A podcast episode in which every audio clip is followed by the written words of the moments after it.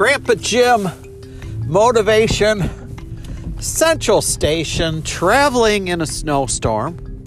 Just picked up some burritos from a taco truck. Don't get any better than that. How y'all doing? That's the good news. The bad news is I'm going to tell you folks, you know, it's COVID-geddon. I've done a few podcasts. I'm telling you, it's just a matter of collecting information. I predicted that Biden was going to win because of the millennials. They were voting like three to one for uh, Biden versus Trump. I predicted that the South African variant would come here and start wreaking damage. And the other variant that I'm concerned about because I don't know, there's there's a couple that I don't know about. One is the Mexican variant. Did you know there's a Mexican variant? There's also a Japan variant. Did you know about those? And I got news today that the Brazil variant is here. The, you know, and you got to go back.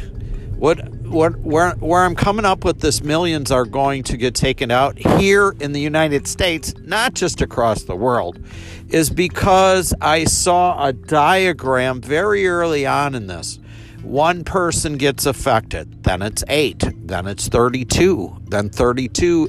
You know, the numbers just keep piling up. So these variants are way more contagious. When I started covering the South Africa variant, and this is a month ago, five weeks ago now. Go back down my playlist and you will find my first podcast on the South African variant that I got my information from a South African radio station where they had the equivalent of Dr. Fauci, South Africa's equivalent to Dr. Fauci was saying they were shutting the country down and that that was the dominant strand that was taking over like the old forget about the old covid this new strand is taking people out in droves and so what happens? We got the perfect storm. Number one, we already lead in cases. Number two, we have horrible behaviors in this country. I'm not wearing a mask because I think I'm bulletproof. The other thing that's happening with these new variants is children. A lot of younger people are coming down with these new variants. And, you know, we've got so much political stuff floating around right now, it's getting pushed to the back burner. You know, the other big news that's getting pushed to the back burner is opioid addiction in this country. You know, Biden finally addressed it, but that's been an ongoing story this whole year. Is like the deaths from opioid and people being isolated is just off the charts. You know, I don't want to get sidetracked here because you need to protect yourself and others around you. And how do we do that? Like Fauci said, you wear two masks. You know, and the people I'm blessed, so blessed by the people that I hang around with because we all buy into science. And science is very easy to follow. you know, and this, I, I shouldn't be laughing, but I'm laughing because I can't believe. Do you know that the more you believe in the conspiracy theories, the more you're proven to have a lower IQ to be less educated. It's just simple math. It's the same guy that's not wearing a seatbelt. It's the same guy that don't give two bologna sandwiches about anybody else, you know. And uh, we are in for COVID-geddon, you know. Armageddon, COVID-geddon. It's going to be happening, and you heard it here just on this podcast. So my prediction is, and I predicted that Biden would win. I predicted that the South African variant was already here. You know, and it's it's popping up, it's going off. And the reason why we don't even know really the reason why we don't even know where the stuff is is because we haven't been testing for it.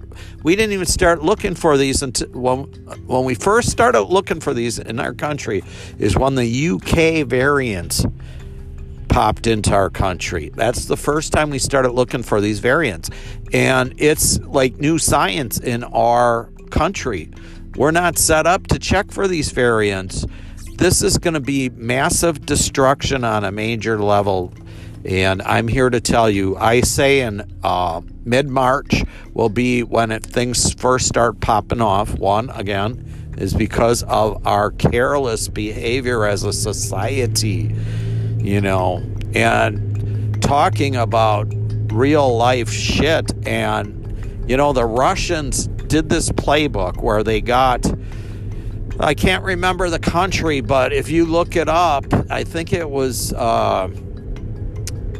uh, I'm not going to venture a guess, but they played one side against the other.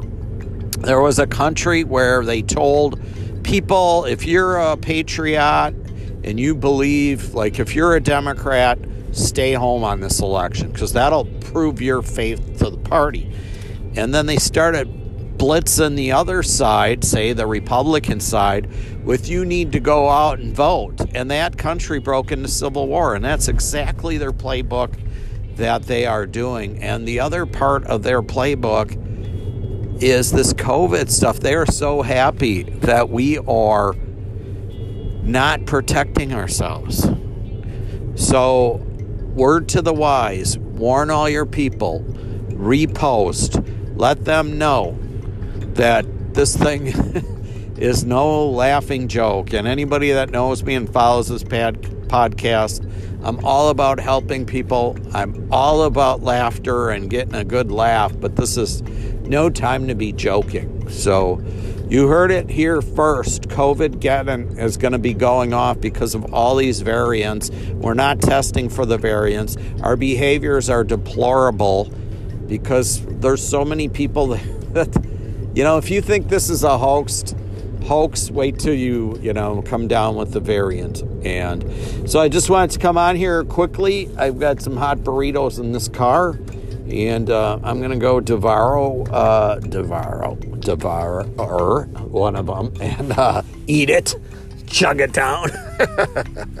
so, hey, thanks for hanging out with me tonight on here. I just wanted to get that out there. So, have a wonderful, wonderful evening, daytime, wherever you're catching this. God bless. Remember, if you feel you have nothing to give anybody, you know, life's about giving, giving, and giving some more. If you want to be happy, come out of yourself and just help others. Make that your priority, your priority, and you will have just the most amazing life imaginable. And so, uh, I like to say, if you have feel you have nothing to give, you can always give that warm, beautiful smile. So, be prepared. It's coming, kids.